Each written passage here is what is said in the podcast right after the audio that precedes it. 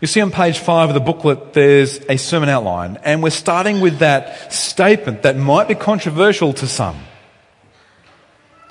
World peace is a fruit that is too high on the tree. World peace is a fruit too high on the tree. Friends, you may have noticed, be that the beauty pageant or right through to the aspiring politician, everyone wants world peace. The desire for peace is good, world peace even, but here's what we see throughout human history it is a fruit on the tree that is too high to get. It's a high concept, a high ideal. Peace between neighbours, let alone peace between nations. So that, from our first reading in John 14, when Jesus says these words, Peace I leave with you, my peace I give to you. Not as the world gives, do I give to you. Let not your hearts be troubled, nor let them be afraid. Peace, Jesus gives. When he says that, whatever you've heard about Jesus, whatever you believe about Jesus, one thing we associate with Jesus, even if you don't know much about Jesus at all, one thing we can associate with Jesus is he is a man of peace. See, we don't see Jesus in John 14 as the warrior coming in a religious jihad. We don't see Jesus coming along and telling us to live by the sword. In fact, we know at the crucifixion, he says those who live by the sword die by the sword. Rather, when you see Jesus, who is just and righteous, and yet good and gentle and lowly, he is merciful and gracious, he's peace for people. And Jesus says, and gives peace, unlike world peace. Notice this. We saw in the passage in John 14, not as the world gives you peace, do I give you peace. Think about when the world promises peace. When the world promises peace, we know in the back of our minds it can't deliver. Because the world has never delivered peace. Particularly the sort of peace we know in our hearts Jesus is speaking about. We've lived in the last 50 years in this part of the world in what historians are now calling an anomaly. I have not been had to face a draft to war. Uh, uh, uh my, my sons don't seem like we, we've lived in an anomaly. It's actually the world has by and large been at war with someone all the time. There are wars waging right now around the world that affect my life personally here not very much at all. We've lived in the comfort of our lounge rooms, and yet peace. Peace is not something the world is achieving. But when you look at Jesus, Jesus speaks about a peace that surpasses that. And when you look at Jesus in John 14 following, it's not like Jesus is a person who's just a happy go lucky guru that just travels through life and has no problems. It's not like Jesus himself just had a peaceful, comfortable life in his lounge room, dispensing good information for his followers to digest.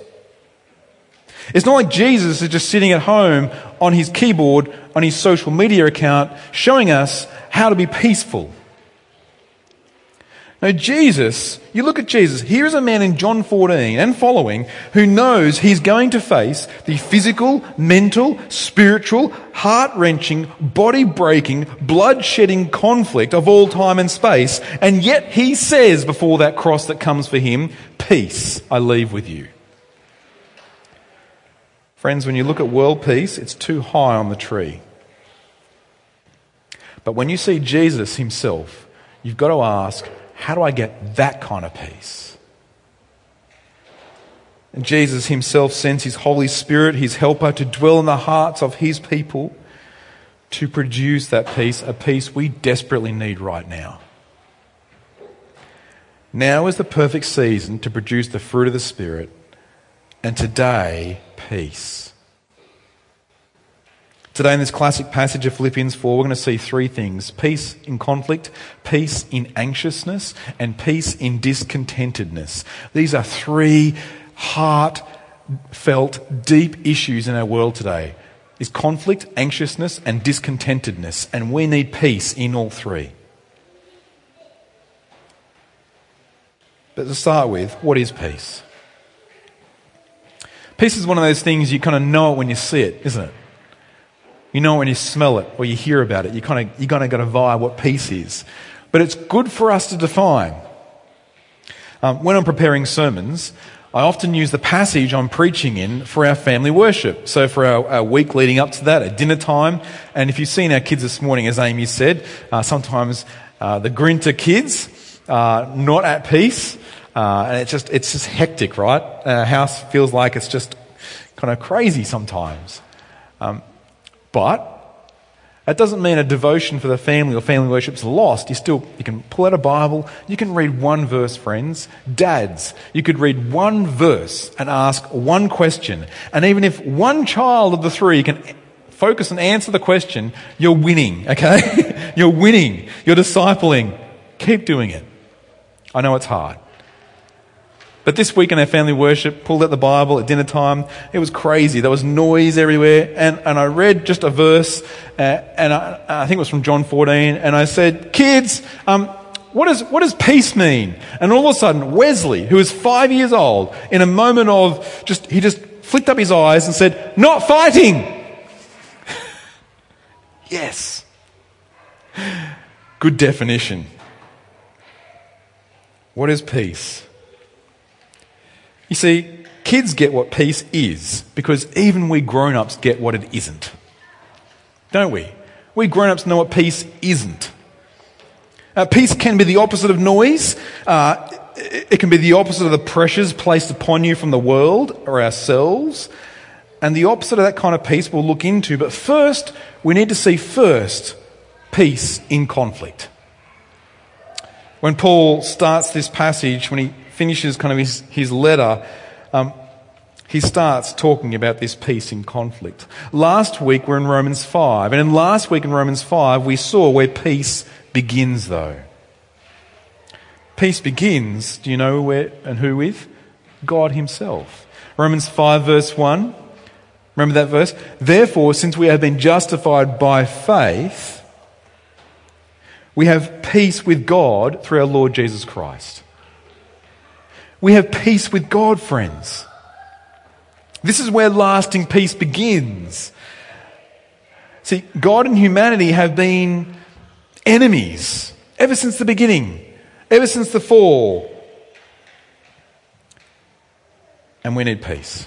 At the moment, with our kids, um, there's a couple of kid illustrations today. I hope that's okay, but I just it just seemed fitting. At the moment, with our kids, um, our kids, we have uh, dinner, and then we have a bath or shower, and then we have books, and then we clean teeth, and, and we go to bed. And so there's a lot we pack into that kind of time period. And now my boys, uh, Knox and Wesley, um, they get to bed, but they want a story. They want, it, they want me to tell them a story. It's delaying tactic number 38 um, of going to sleep, and it's, it's currently winning. And, and so they get a story. Right, I comply. Right? I don't know, I'm just so tired and it's like, okay, I'll tell you a story. So what I'm doing at the moment is I'm actually paraphrasing movies that they can't watch yet. So um, they can't watch, you know, movies like The Hobbit or Lord of the Rings, which they can't read the books either. Well, Knox might be able to, but they, they just can't quite get that. So I'm paraphrasing and that's the story. So they, I give them in parts. They get, you know, three parts to The Hobbit, three parts to Lord of the Rings. I tell the stories. But reminds me that of, of all those stories, the most poignant moment for me in Lord of the Rings, and this is just because I'm weird and I love history, is, is right at the beginning where Galadriel narrates the history of the ring. And this is what she says. Now, Lord of the Rings is a myth, right? J.R. Tolkien, right, he wrote it as a, as a fantasy. We get that. We know this, right? Even grown ups know this. But um, what Galadriel says resonates for how our world views history today. This is what she says. And some things that should not have been forgotten were lost. And thus a third age of Middle Earth began.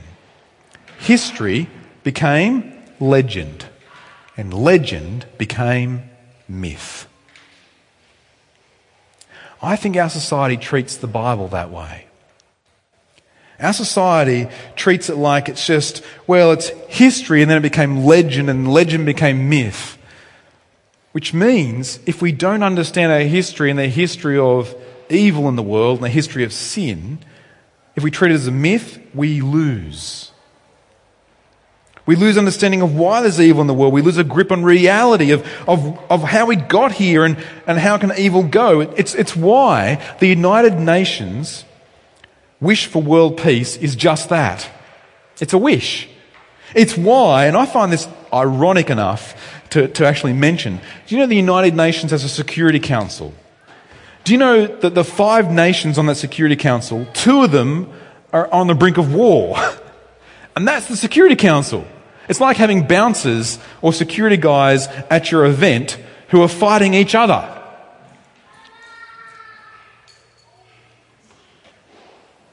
Here's the problem we've forgotten our history, we treat it as myth. To look in Genesis at the beginning is to see the history of the world. We are created for relationship with God. We said we don't want you as our friend. We forego that relationship. Sin enters the world through our ancient grandparents, Adam and Eve. And here we have a world without peace. We're born into a world of conflict. But the good news is this the gospel is this Jesus brings peace.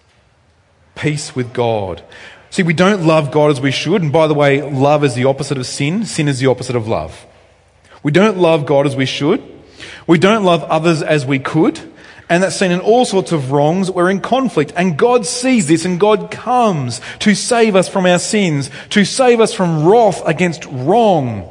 He brings himself to us. He, he, he sends his son to forgive sin and reconcile us, giving us peace. Jesus brings peace. And so Jesus gives disciples his words of peace and he gives himself up on the cross. We can have peace with God by going to Christ. Friends, if you are tuning in online or you're here this morning visiting and you don't yet have peace with God, uh, maybe even you would say, I'm of a reforming church, I'm, this is my church, but you're still not sure if you've got peace with God. Go to Christ. For God has come to you in Christ to bring you peace. And by going to Jesus, you'll see that he also brings peace in our conflict with one another. We need this. Philippians 4, verse 2. I want you to notice a situation that is sadly so common. Philippians 4, verse 2. I entreat Euodia and I entreat Syntyche to agree in the Lord. Here is a classic passage of the Bible about a classic situation. Euodia and Syntyche have worked together in gospel ministry. They've been friends in the same church at Philippi. And now they're in conflict. Friends, is this situation not played out in churches in all places and time? Is it not so much shuffle and repeat played out in society? Of course it is. It's par for the course, isn't it? And here Paul writes that we can have peace in conflict by agreeing in the Lord who brings peace. Friends, disharmony in relationships is a cause for peace. And notice this, look at this. It's not by agreeing in everything. The end of conflict is not compromise. It's not agree to disagree, it is agreeing in the Lord. There still might be disagreement. But there is a gulf of dis- there is a gulf of difference between disagreement with love and disagreement with conflict. And that gulf is made up by the Lord Jesus Christ. Friends, you know this. We right now find ourselves in an overwhelmingly historic moment of disagreement. Personally, for you and I, we are living in a moment of massive disagreement. And as we disagree, if that is on virology, What is the answer? It's theology.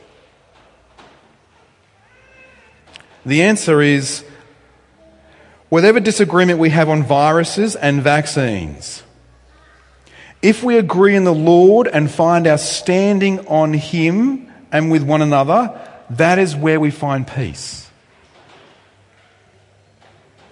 Friends, Paul says of these two women, their names are in the book of life. They've got peace with God. Then why would you hold conflict against someone that Jesus has given life to? Now is the time not to see disagreement turn to division, where love is lost and leaving just becomes us. But rather, now is the time to see that this is where we believe the Bible, believe in the Lord Jesus, and instead of friendships being foregone over disagreement, we actually agree in the Lord, and the Lord, being in the Lord, unites us together. Reforming Church is nearly nine years old. We've nearly preached through most of the New Testament in that time. We've preached a few Old Testament books too. Someone asked me, What are we going to do when we finish the New Testament? We'll do it all again. But in all the preaching of all that time has prepared us for this moment. This is the moment. This is the question. Do you believe the gospel? Or do you believe whatever else is being said? That you could just forego friendships and relationships like that. This is not impossible, friends. It's possible because the Lord Jesus has brought peace on the cross. What was impossible for humanity, there is no way known I could have gone to my Maker, to my Creator, to my God and said, I'll fix this. I could not fix this. He fixed this. He brought us peace with God by Jesus' blood shed on the cross. This is not therefore impossible to have peace between friends. Is it? Tell me it's impossible and look to the cross.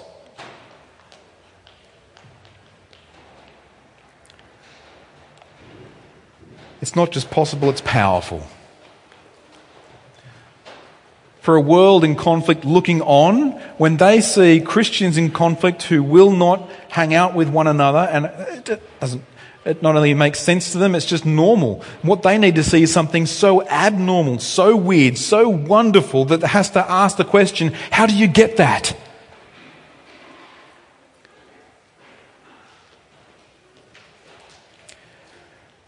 And our friends, our neighbours, not only have conflict, they have anxiousness. You and I have anxiousness. We need peace in anxiousness, verses 4 to 7. Friends, anxious hearts are not joyful hearts, are they? I happen to know this as happiness often can escape me and evade me, and joy becomes a concept when I leave thoughts of the Lord. So that's why Paul writes, verse 4. Look at verse 4. Rejoice in the Lord always. Again, I will say rejoice. He has to say it twice. He has to say it twice because anxious people like me hear it, and, and through the noise that buzzes through us in our anxiety, it's kind of like a white noise sometimes, isn't it? That anxiety just buzz, buzzes through us. He has to say rejoice in the Lord twice. Now, friends, there is a medical anxiety that exists. Some of us have experienced that, um, and you and I can get help with that. The Lord has provided medical professionals and medicine to help us. And if that's you, can I, can I encourage you to use it? I have been helped. Thanks be to God. Please ask for help about this.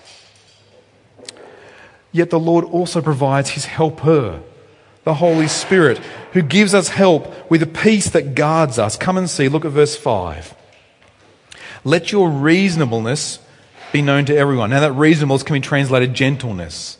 Let your gentleness be known to everyone. The Lord is at hand. Why does gentleness need to be known to everyone? Because anxious people can get angry. Anxiousness should never be used as an excuse for sin. Just because you're going through a dark time is not an excuse or justification for sin. Going through a dark time does not justify you being dark on people. But instead, we can be gentle, we can be reasonable. The Lord is at hand. And here we come to a verse, Philippians 4, verse 6. We've said it before. Whenever you're in a fix, Philippians 4, verse 6. Let's read it. Do not be anxious about anything, but in everything, by prayer and supplication with thanksgiving, let your requests be made known to God. And the peace of God, which surpasses all understanding, will guard your hearts and minds in Christ Jesus. Friends, we easily get anxious about anything, don't we? Doesn't matter what it is. But now you can pray about everything, doesn't matter what it is. Because we can ask God. I often, for some reason, am the recipient of, and I get it, you probably hear mine too, grumbling, right? Complaints. How are you? Terrible. Uh, and I need to remind myself, Russ, turn your grumble into a prayer. Because we often grumble about everything when we could be praying about everything. We, of all people in this world. We've got the power of prayer, friends, of presenting everything to God.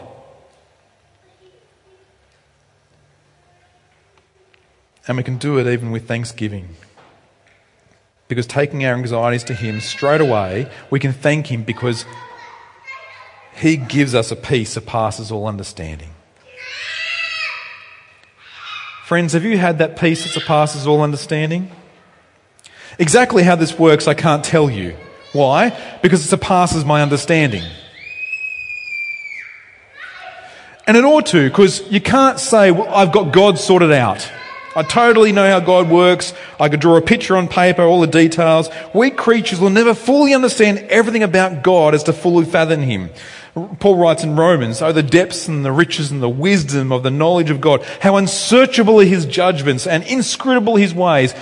A creature will never be able to examine the Creator and know every detail about Him. So when it says, when He says, peace surpasses all understanding, it's something we're not going to be able to fully explain. It passes our understanding in that way.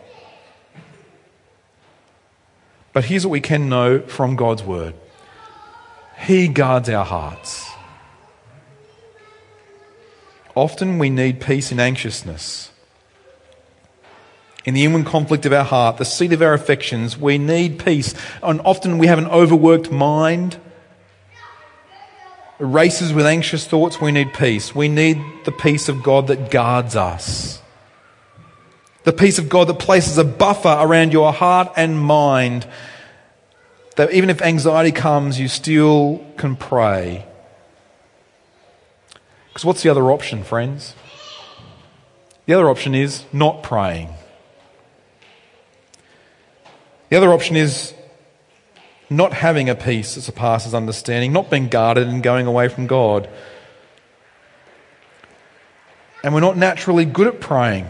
We're not naturally turning our grumbles into prayers, are we? We're not naturally good about praying about everything. It requires practice, which is why Paul says what he says next. Finally, brothers, whatever is true, whatever is honourable, whatever is just, whatever is pure, whatever is lovely, whatever is commendable. And he ends up saying these things, verse 9 whatever you've learned, received, and heard and seen, and practice these things. practice praying about everything. People often say to me, Oh, I've prayed about it. Yeah, it, it's not a shopping list you just tick off and it's done. Prayer is, it is a list of going to things with all our needs and wants, but it's more than that. It's, it's more than just taking the list and delivering the list like it's Uber Eats. Prayer is reliant upon God in everything. It's a lifestyle of reliance in everything, of praying about everything. Sometimes I'm so tempted to ask when I hear such, such drastic grumbling, and we, these days, we catastrophize everything. And I'm, I'm just tempted to say, have you prayed about that? Have you prayed through that, friend, brother, sister? Have you, have you been praying about that? It's a good diagnostic question to ask. Because instead of filling our mind and heart with things that help, we fill our minds and hearts with things that don't. Sometimes I wonder the stuff we let in the door, why even, why even entertain it? Why, why, why do we need to? Paul says, What you've learned and received and heard and seen in me, practice it, and the God of peace will be with you. Look at Paul. Look at him. Look, we've seen Paul in 2 Corinthians, went through that series a couple of years ago. Paul, who says, I've been stoned, I've been shipwrecked, I've been betrayed, I've been beaten up, I've been sent out of town, I've been left for dead. Paul says that and he says, here's the trump card. You know what it is? It's none of those things. You go to 2 Corinthians 11, end of that chapter, and he says this Of all these things, the biggest thing that's laid on me, the burden of my heart, is my anxiety for the churches.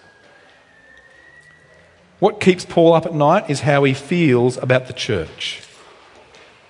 I know what he feels like. When I see a church in turmoil, a church in just filling ourselves all sorts of things rather than actually Christ, this is what leads us to anxiousness upon anxiousness.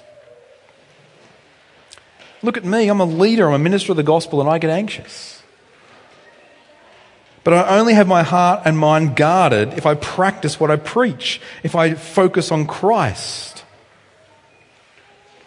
And that helps me when I'm discontent.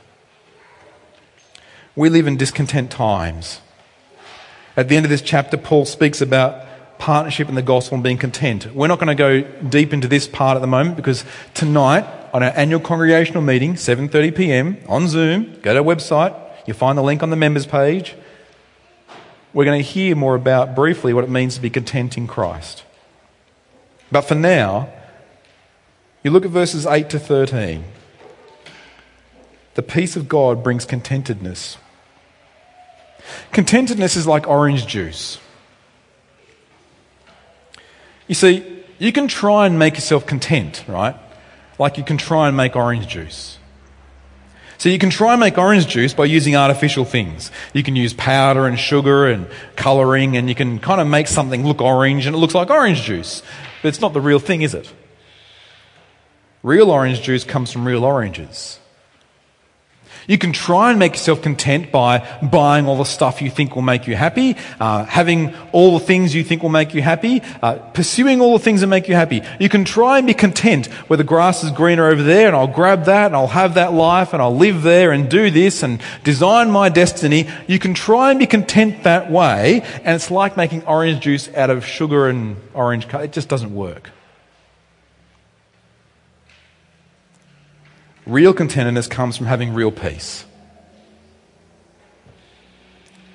It's the only kind of peace that you can have that you say, I have Christ, and all those things could be taken away from me, and I am still content.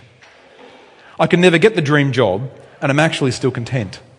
I can never live in the dream house, and I could be content. I can never have the, the, the life I thought I was going to have, and I could still be content. How? Because I have Christ, who can never be taken away. That is the context of Paul's ministry. He says, I know what it's like to be brought low. And then he uses a strange set of words. He says, I've learned the secret. You see that? It's in verse 12. I've learned the secret of facing nothing. I've learned the secret of contentedness. What's that secret? He lets you in on it. It's peace with God. Oh, I need to use this side for the microphone. It's peace with God.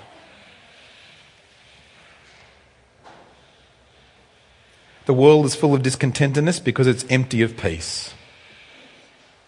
The world is full of discontentedness because it is empty of peace. That's why we jostle for position in certain places. We clamour to make more cash. Our credit cards are maxed out. We don't tend toward generosity, but in competition to other desires, we hold on to more for ourselves, and being discontent is our way of life, and it's miserable. Do you want to know the secret? It's peace with God, it's having the fruit of peace. How? How can we really ripen in the fruit of peace in conflict, in anxiousness, in discontentedness? It's by having the God of peace with you. Jesus changes everything.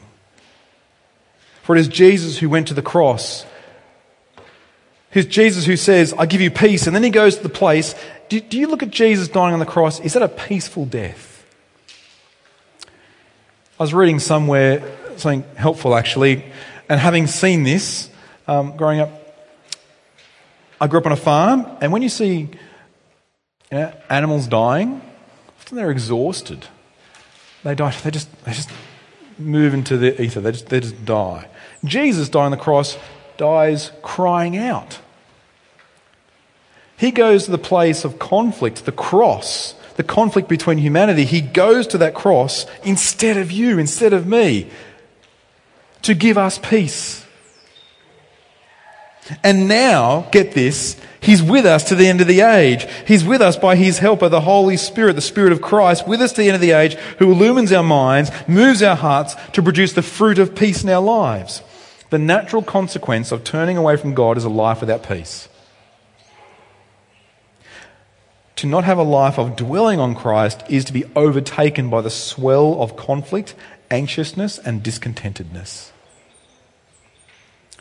So you can tell when someone's not dwelling on Christ because they're dwelling on everything else.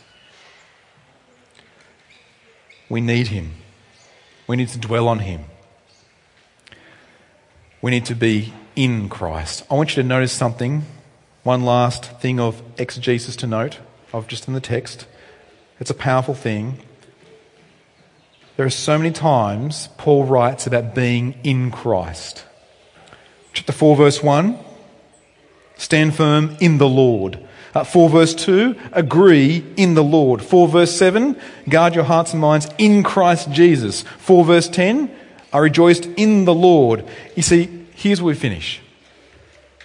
Getting peace is not by pushing the circumstances or thoughts out. Instead, it's by getting more of Christ in. Let's ask Him for this. Let's pray. Our gracious God, we know we've heard the Lord is at hand and we need we need him, we need Christ in our minds, in our hearts. That we would be praying about everything with thankfulness, Please, we need peace. We need you. We need you to guard our hearts and minds in Christ Jesus with a peace that surpasses understanding, but a peace that does not surpass us because Christ is with us. We thank you. We pray this in Jesus' name. Amen.